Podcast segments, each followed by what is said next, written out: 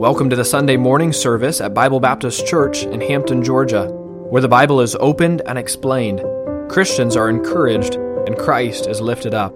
Thank you for joining us, and may your hearts be blessed as God's Word is taught. And now, enjoy this message from Pastor Lauren Regeer.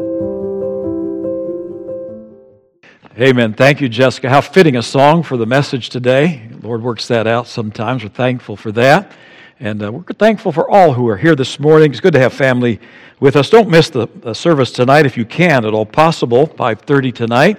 Joe is going to be sharing his kind of an update on how they are doing in their uh, deput- te- deputation trail. And they're looking forward with great anticipation, getting on the plane tomorrow, going to Chile. I don't know what the temps are in Chile, but they can't be as nice as they are here. I don't know that for sure, but they're going to be looking about neighborhoods where they're going to set up their own home. So pray for God's direction and wisdom and all of that as they leave for about a week or so and then return safely to us. Take your Bibles this morning and turn to Isaiah chapter number nine, Isaiah nine. And we're going to look at uh, ongoing promise. Last week we started a series called Christmas Promises. Today in the same book that we were last Sunday, Isaiah chapter nine and verse six. Last week, of course, we, we looked at a, a familiar verse to most of us, and that's from seven fourteen. Therefore the Lord himself shall give you a sign. Speaking of King Ahaz, behold, a virgin shall conceive and bear a son, and you shall call his name Emmanuel, meaning God with us. And uh, today's promise is found a little farther down in the book, Isaiah nine six, if you'll Uh, give your attention to this wonderful promise. For unto us a child is born, unto us a son is given. Now, this uh, has a familiar ring if you've heard the tunes of the Messiah, right? For unto us a child is born, a son is given. The government shall be upon his shoulder, and his name shall be called Wonderful Counselor, the Mighty God, the Everlasting Father, the Prince of Peace, and of the increase of his government and peace there shall be no end.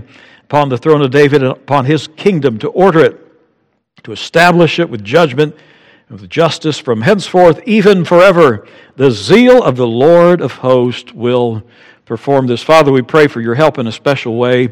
Thank you for the promises of God that are yea and amen. As we uh, look for, as they look forward to the first advent of Christ, so we look forward to the second coming, the rapture of the church. And then the second coming, Lord, we're grateful for your eternal plan, and thank you for including us in it. We're grateful for our time together. May be a profit to us. In Jesus' name, amen.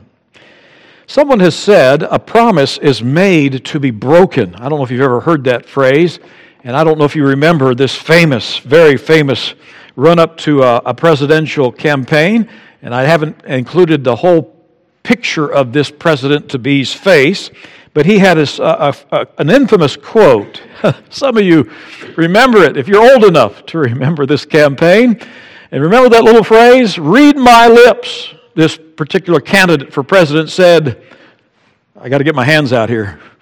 No new taxes. Wouldn't that have been wonderful if he could kept that promise for us? At the time, Michael Dukakis was his opponent. And he had said earlier that he would raise taxes only as a last resort in case of emergency, which in the minds of most Americans meant as the first resort. So, and you have probably figured out who this was if you're a little bit older in our group. Uh, this was, of course, uh, then uh, candidate George H W Bush. In response, he said these infamous, uh, in, infamous words in a speech written by Peggy Noonan, read my lips, no new taxes. Yet, before his first term or year in office was complete, he had already signed into law what they called a stealth budget that, although did not uh, raise the income tax, it raised levies and other fees all over the place. Ultimately, it became known as the promise that President George Bush could not keep, or at least decided not to keep. Comedian David Letterman said in uh, one of his uh, monologues he should have retracted the comment by saying, read my lips, I'm lying. It seems like humans find it very difficult to keep promises. Don't raise your hand. But have you ever broken a promise? Sure. Most of us have. We struggle keeping our promises, but God never does. I love this verse. It's found, of course, in the Old Testament, Numbers twenty-three nineteen. Here's what it says. God is not a man that he should lie, nor the Son of Man that he should repent. Hath he said, and shall he not do it? Hath he spoken, and shall he not make it good? God never fails. He always keeps his word.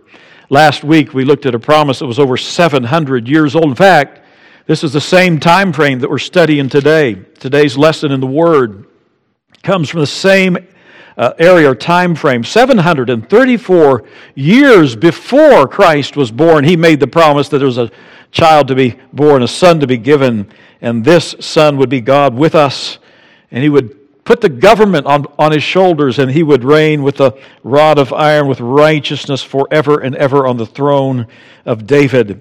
You know, during the a period of time that we don't need to reestablish everything in terms of the context or really the, the landscape politically that uh, Isaiah was speaking to, to King Ahaz here, but it was a difficult time. And yet we're thankful for the promise, you know, to a wicked king, Ahaz of Judah, and to a situation that was full of fear and hate and suspicion and international conflict, idolatry, intrigue. Isaiah seven fourteen, there's going to be a sign to you, Ahaz. Behold, a virgin shall conceive and bear a son and call his name Emmanuel, God with us. Hope entered the world by the life of a little boy, the seed of a virgin, the seed of God himself, this miraculous God-man. And do you know what happened? Some thirty-four, seven hundred thirty-four years later, the son was born that was promised way back in the Old Testament seven. God knows the future as well as he knows the past and the present. And God said, this is going to happen, and it happened. God fulfills his promise. And I love the story just by way of remembrance. Here came the announcement to a young girl espoused to Joseph. seven hundred some years later, the virgin or this maiden had never been with a man physically. So she was amazed at the angel's visit. You remember the story well. And she asked him after the angel proclaimed that she would bear a son. And uh, she said, how can this be? Luke one thirty-four, this birth, for I know not a man. That doesn't mean she didn't know any men, but she hadn't been with a man sexually. And so she says this, she had the courage to say, how can this be? This is impossible. But yet with God, what does the Bible say? All things are possible. This came by a supernatural convention. God was keeping a promise made seven hundred thirty-four years earlier. God never forgets.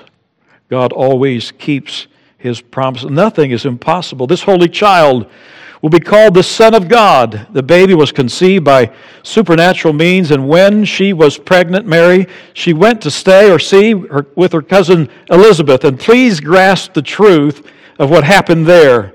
Elizabeth said upon her, uh, seeing uh, her cousin Mary come in the door, Luke one forty-two through forty-five, Mary, blessed art thou among women, and blessed is the fruit of thy womb. And what is this honor to me, she says. Why would the mother of my Lord come to me? Now, even, even a good Catholic should understand that Elizabeth was already worshiping not the mother, but the Lord in the womb. Elizabeth was worshiping the Christ child, the child of promise. What honor is it that the mother of my Lord still in the womb? When, uh, when, of course, Mary came and entered the house. Here's what Elizabeth said. Elizabeth was six months pregnant with John the Baptist, the forerunner of Christ. And here's what she said. My baby, my baby that I'm carrying heard your voice from the womb. She was in the womb next, he was in the womb next door. Excuse that little pun. And here's John. He leaped with what? Joy. Now, it's okay. He's the first Baptist. So I'm going to just throw this in as a sidelight. It's okay for a Baptist to get emotional in church once in a while. He leaped for joy. Some of you barely raise your hand for joy. Why? Because this holy child, yet unborn, was near to him, and so he got so excited. Mary, Luke one forty-five, you are blessed for believing God's promise to you. Christmas promises. Forget this, there shall be a performance of those things which were told you from the Lord. God had made a promise through four hundred years, excuse me, seven hundred thirty-four years earlier, and now he's keeping it. The story of the Old Testament is that God, the Messiah, was coming. The story of the Gospels is he's here. And the story of the epistles, he's coming back for us, and God will always keep his promises. Amen? And so today we look at a, a wonderful promise next door to the one we looked at last week. It's found in Isaiah chapter nine and verse six. We've read it. For unto us a child is born. Some of you can hear the tunes of the Messiah, right, in your brain as these familiar words are read to us. For unto us a child is born, unto us a son is given. The government shall be upon his shoulder, and his name shall be called Wonderful Counselor, the Mighty God, the Everlasting. These are names for God, the Prince of Peace. Well, just a couple, three things this morning for you to take home and think about and meditate upon. The gloom that was surrounding or enclosing them. We saw this a bit last week when we studied this context. No need to rebuild this entirely. Then the light they were promised and the child that made the promise possible. But I wanted to focus in, first of all, on the gloom that enclosed them. Again, we expressed some of this last week, but the condition of God's people to whom Isaiah ministered was difficult. They were living in desperate times. In fact, chapter eight of Isaiah and verse twenty-two makes this really come to life. And they shall look upon, this speaking of the, the kind of the political climate, the social climate, the economic climate, and then a, the military situation. They shall look to the earth and behold trouble and darkness. And there's a phrase I picked up on, dimness of anguish. I think another translation puts it, the gloom of anguish, and they shall be driven to darkness. The word dimness is really gloominess, and anguish is simply hopelessness due to enduring sadness without any prospect of change. Maybe some of you this morning are living in a gloomy place in your life. It seems like there's just surrounding darkness that won't ever lift. It may be a physical thing, a relational thing. It may be just a financial thing. It seems like I'm just under a cloud. And you know it. And there's a darkness settling in to your life. Certainly you can relate well to those who are living in this day. So there's three reasons I believe Judah is in a state of gloominess, a condition of low light, little hope, little joy, brokenheartedness. Again, seven thirty-four B C, they had been threatened, first of all, by warring neighbors. Remember the context last week, Israel, Israel of course, to the, the north, and then uh, Syria out to the east were in a confederacy to come and overthrow Judah. And they already had a king picked out that they were going to put on the, on the throne in the place of Ahaz. And so hearts were shaking. Chapter seven, verse two says, this, this wonderful pen of Isaiah, he, he says, hearts were shaking like leaves on a tree. The hearts were moved in the hearts of his people as the trees of the wood are moved with the wind, Isaiah two, seven two.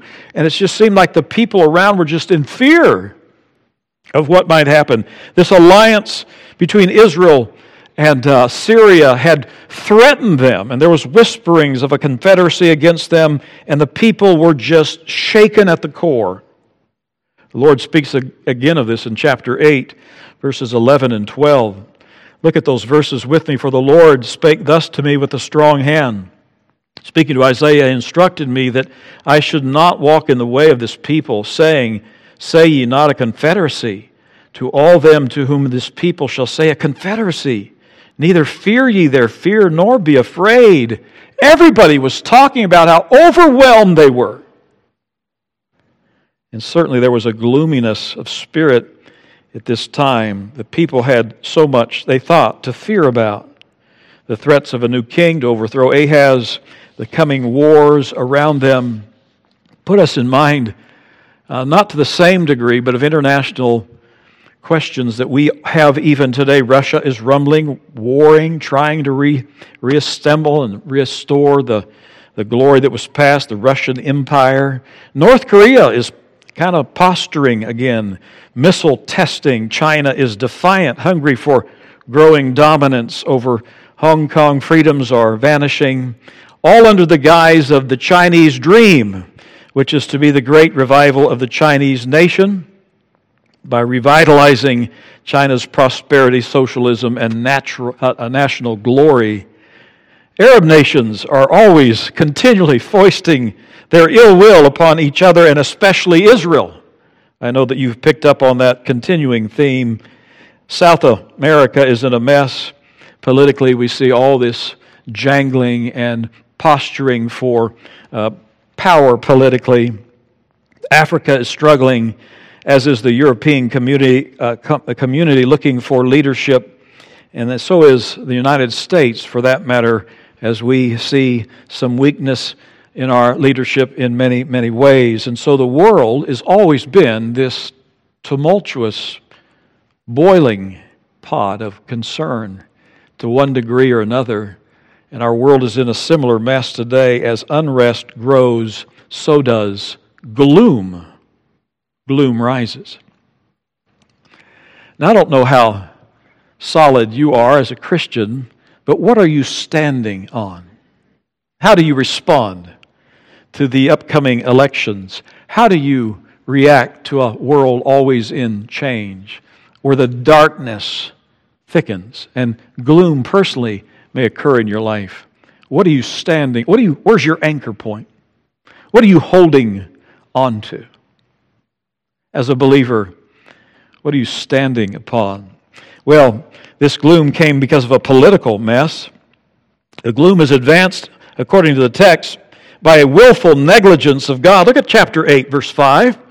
The Lord spake also unto me again, Isaiah, forasmuch as this people, catch this word, refuseth the water of Shiloh, that goes softly. This is a kind of a, an illustration, a word for Jerusalem itself, the quiet streams that came through Jerusalem. And rejoice in Rezin and Remaliah's son.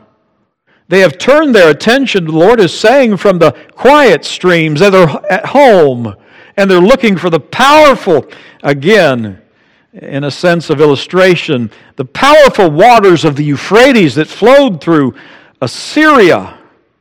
They're, they're looking for outside solutions to the gloom that is rising, and they're not anymore enjoying those streams of living water. And they're drinking from the false waters, and these streams will indeed come. Look at verse seven. Now therefore, behold, the Lord bringeth upon them the waters of that river, strong and many, even the king of Assyria in all of his glory. He shall come up over all of his banks or channels, and over all the banks, tributaries, it shall flood. He shall pass even through Judah. He shall overflow and go over. He shall reach even to the neck. In fact, Assyria would take Israel into captivity and threaten Judah itself. And so you could see there, they're standing neck deep in these waters that they have trusted. The stretching out of his wings shall fill the breadth of thy land, O Emmanuel. What a slap in the face. God is with you, and yet you're reaching out to foreign help. The gloom is advanced by a willful negligence. They shall refuse the waters of Siloam, and seek rather streams outside of home. I wonder in our lives sometimes if we do the same thing, trusting as we should in God, we turn rather to outside sources of joy and entertainment and hope and strength, both politi- politically and spiritually. These outside sources have no vested interest in Israel or Judah except to destroy it. Why? Look at verse nineteen of chapter eight. Wonderful response of God. And they shall say unto you, seek them that have familiar spirits. This is an interesting catalog of various counselors. Seek them that have familiar spirits, and the wizards that peep and mutter. Should not a people seek their God for the living to the dead? What's he asking? Instead of coming to me, the fountain of living water, you have gone instead to these outside sources, and not only that, politically, militarily, you have gone to counselors that cannot help you. They're filled with demons, and uh, and th- that's a third reason. Finally, that they have they have this rising gloom. They politically they're they're seeking other sources of help. They're willfully turning away from God, and thirdly, they're going not just to turning the shoulder to God. Now they're going to sources of help that cannot help them. And he says this to them, why is it that you who have the living God are going instead to those who are necromancers, those that deal with the dead and the spirits of the dead and departed? What are you doing? And he answers, it's because, let's read, uh, continuing on, it's because you have no light in you. Verse twenty, why have you turned instead to the law and the testimony? If they speak not according to this word, it is because there is no light in them. I got a question for all of us this morning. It's a question that comes from the book of Isaiah. To the rising gloom in America, the rising gloom in your life personally, to what extent, to what extent are you forsaking the God that brought you to life and brought you to light, and how much have your life is spent now following or pursuing forms of satisfaction and entertainment that can hold no power to change, no power to give light or wisdom? An interesting phone call this week from a man who called me and says, I need help. And he said, I, I my job is falling apart, my relationship with the lady I'd, I'd like to uh, develop a relationship is falling apart, my, my relationship with my landlord is falling apart, and uh, this man claims to be a believer. And I said to him, can I just interrupt you for a moment and ask you a question? How much of your life is spent pursuing God? The phone got really quiet. And I had to think, because I was, as he called, studying this passage. Sometimes God works it out that way. What you had in your devotions this morning is a help and a counsel. I said, tell me, if everything is falling apart in your life, why is it that you're not listening to the one that can give you life and hope and joy and peace? Why is it? Why is it? Isaiah's asking the question, why is it that you have turned away from the law? Do you know, and this is the truth, do you know that when Israel and Judah left the law and the testimony, and left the temple, and we talked about that last week, that the tabernacle had really become defunct, and the furniture had been rearranged, in a sense, and they were worshiping false gods in the very place where God expected them to worship the only true God. And, and why is it that these people who once knew God forsook God and started going to the, the seducers, the uh, sorcerers, the witches around them to get wisdom and get counsel? Why did they do it? When we do that, it's not because we're looking for alternative sources of counsel, alternative sources of truth. When we do that in our lives, it is because we no longer want the authority of God. That's it. They knew what God was saying. They knew that God would call them back to repentance and to the centrality of true worship. And they didn't want that. And so they left the God that they once loved and pursued those with alternative truths, so to speak. And we know there is no such thing. And yet they did that because there was a resistance in their heart. There, there was no light in them. Friend, if you are resisting God, continually rebelling against the truth and ignoring it, neglecting it, could it be that there is no desire in you for God or His authority? That's a sad place to come. And here it is, God says, they have rejected me, and turned to all this list here, and listed in verse nineteen, chapter eight, seeking for the living among the dead. There is no light in them. And so we see that third reason God gives Judah for this growing, gathering gloom. They are willfully negligent, seeking answers from gods that are not gods at all, listening to wizards, the dead, walking past the law. In fact, they were ignoring signs to Judah given through the family of Isaiah himself. I don't know if you caught this, but Isaiah seven and verse three, the Lord says, I want you to name your kids so that Judah will catch the idea that there, there's judgment coming. Isaiah seven and three, the Lord said, go forth now to meet Ahaz, thou and Shear-Jashub, Shear-Jashub, thy son. I don't know if that's how they say it or how they said it, but that name means God will spare a remnant only. Now, there's hope in that. God will spare some, but most will ignore God to the point of final departure and slavery away from Israel and Judah. And then the other son was named too. This son was given a name, chapter eight, verse three. And I went into the prophetess, and she conceived and bare a son. Then said the Lord to me, call his name Maher Shalal Hashbaz. How's that? That kid needs a nickname. That's a long name. In fact, it's the longest name given to any man in the Bible. What does that mean? Maher Shalal Hashbaz. Kind of long name. Hard to say. It simply was a battle cry. This was a battle cry of victory not given to Judah but to Assyria that was soon to come. It simply means quick to the plunder, swift to the spoil. And you're going to hear this in the streets.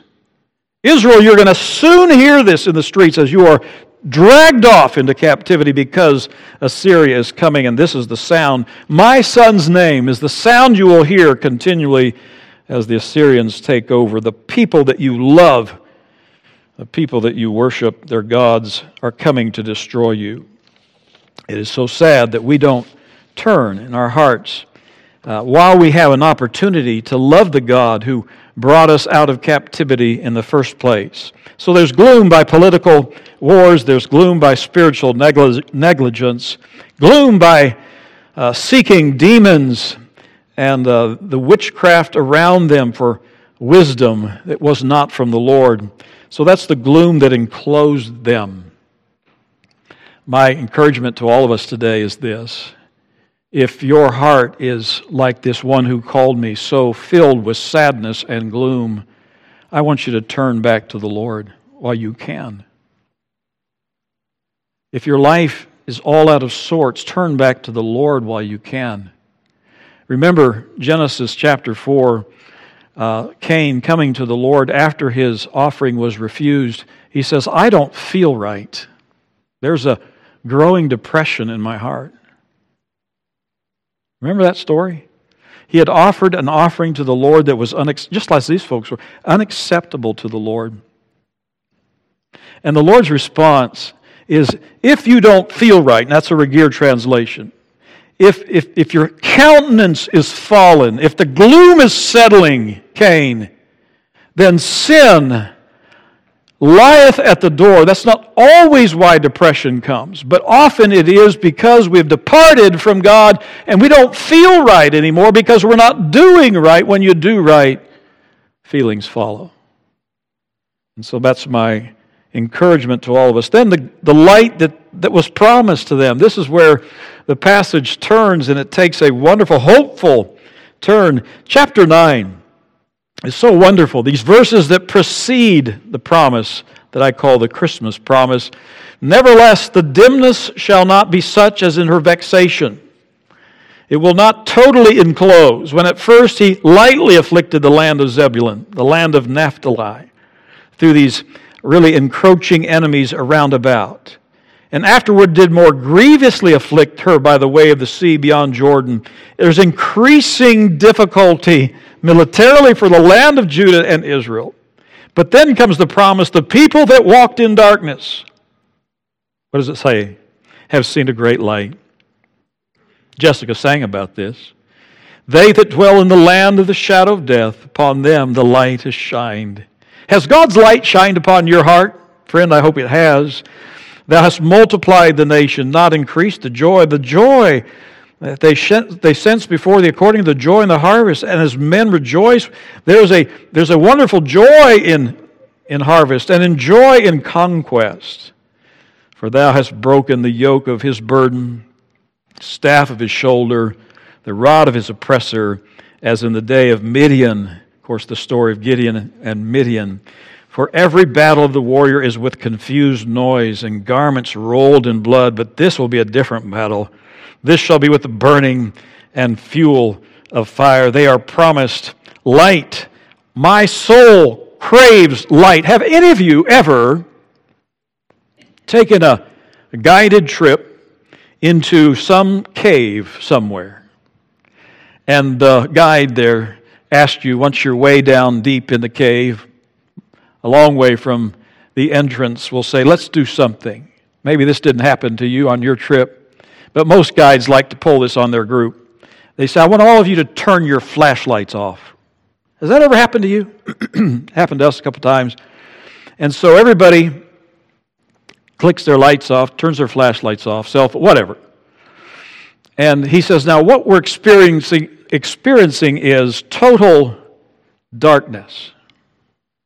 Not just gloom, total darkness. What happens to your heart in those moments? I mean, if the moment goes into two moments and three, and it depends on the guide, right? There's in me this longing for light. I don't want to, come on, give the signal. Okay, turn your light. I want light in my life. I want to see light. And there is a wonderful promise. The people that walked in such gloom and darkness have seen a great light. Has that light dawned in your heart? Has it? I hope it has. It's not that the Christian will never experience sadness uh, and heaviness of heart, but it is that there is a great hope in the midst of our shadows, the shadowlands, even the shadow of death. There's always that hope that God, there's that joy that God is in the midst of that. He brings light to our darkness. And this darkness was uh, really began in, in the areas of Galilee. And this this was the very place, excuse me, the very place that God chose to begin his ministry, where it was the darkest.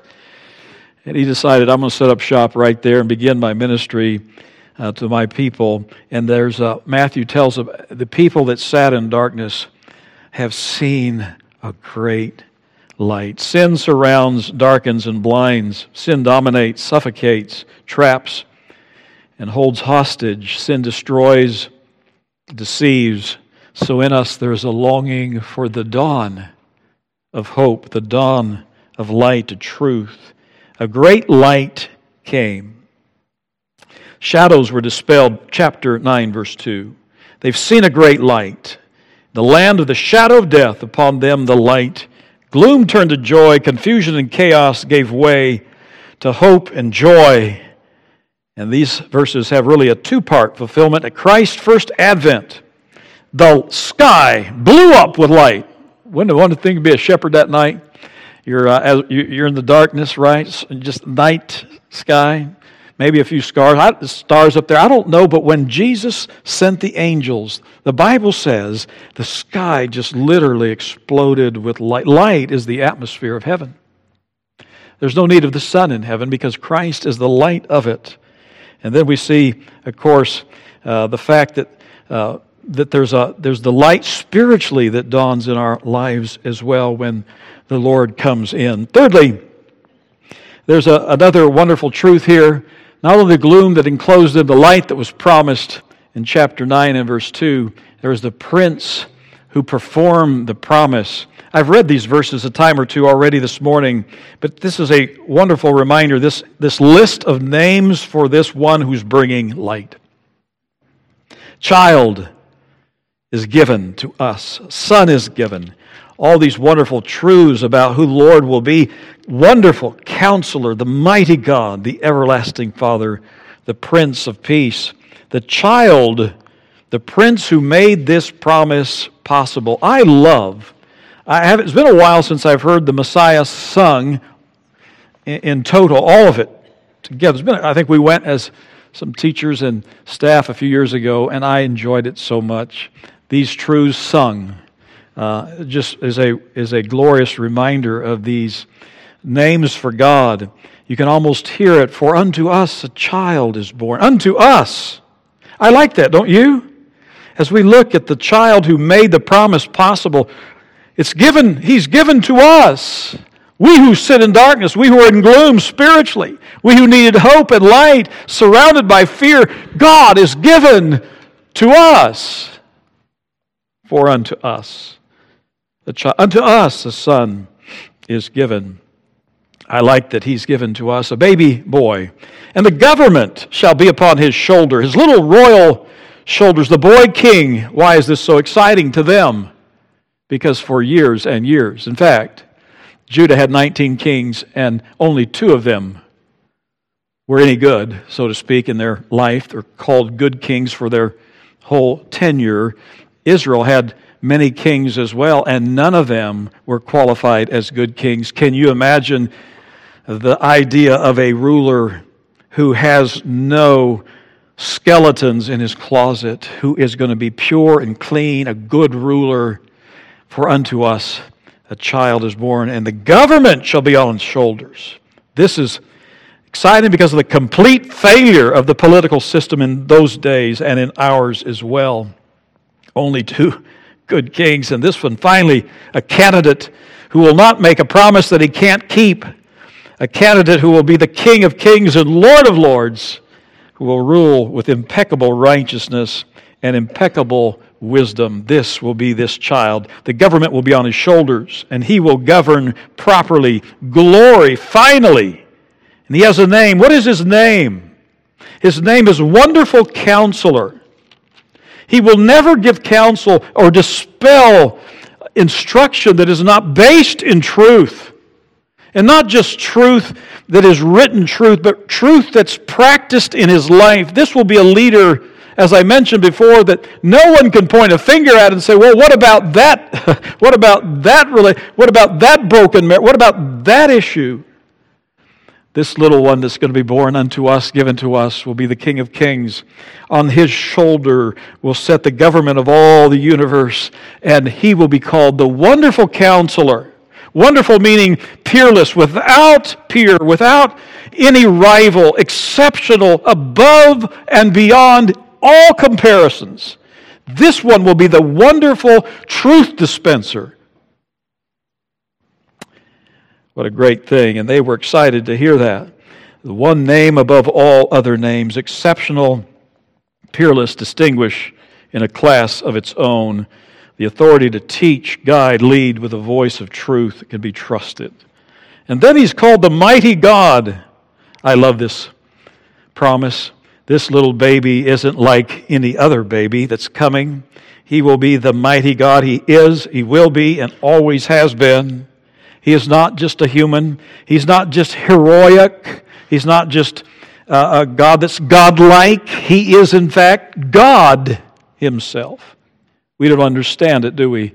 He is God, all God and all man. It's a miracle, this conception and this birth and this person. This places this child to be born in a class never known by any other human king. He is more than godlike or great in his nature. A thousand times no, he is the almighty God. He's the everlasting Father. Think about that a minute. He is both Son and what? Father. How does that happen? This is a glorious truth to those of us who believe in the Trinity. We can't explain it, can we? That he is both God the Son and God the Father. How can this be? No one can fully explain the Trinity. All attempts fail and fall short because it's a miracle. It's a divine and marvelous truth. And it's a fascinating thing, but it should induce joy in our hearts who believe in the truth of the three and one. And we see in the verses here, verses six and seven, he's not only the child, he's the Father. He's not only his Son, he's the Father. the three in one. We are not tritheists. That is, we don't believe in three gods. We are monotheists. We don't know how it works, but God is uh, a God of three persons, each unique in uh, function, responsibility, to some extent form, and yet they are one God. When we get to heaven, we'll not see three thrones side by side, but we'll always know that God, when we see Him, will be manifest in the person of Jesus Christ. Jesus Christ is God manifest. That little baby that was born to Mary, can you imagine this? Think with me for a minute. That first cry that pierced the night, that little baby was God Himself. God manifested. And yet, God the Spirit is always God working immediately, invisible, yet God working immediately upon the creature. And then God the Father super, superintending in the Godhead. We don't understand it, but there's a marvelous truth that this boy that would be born is both a son. And the Father God said, uh, I, Jesus said, I and the Father are what? One.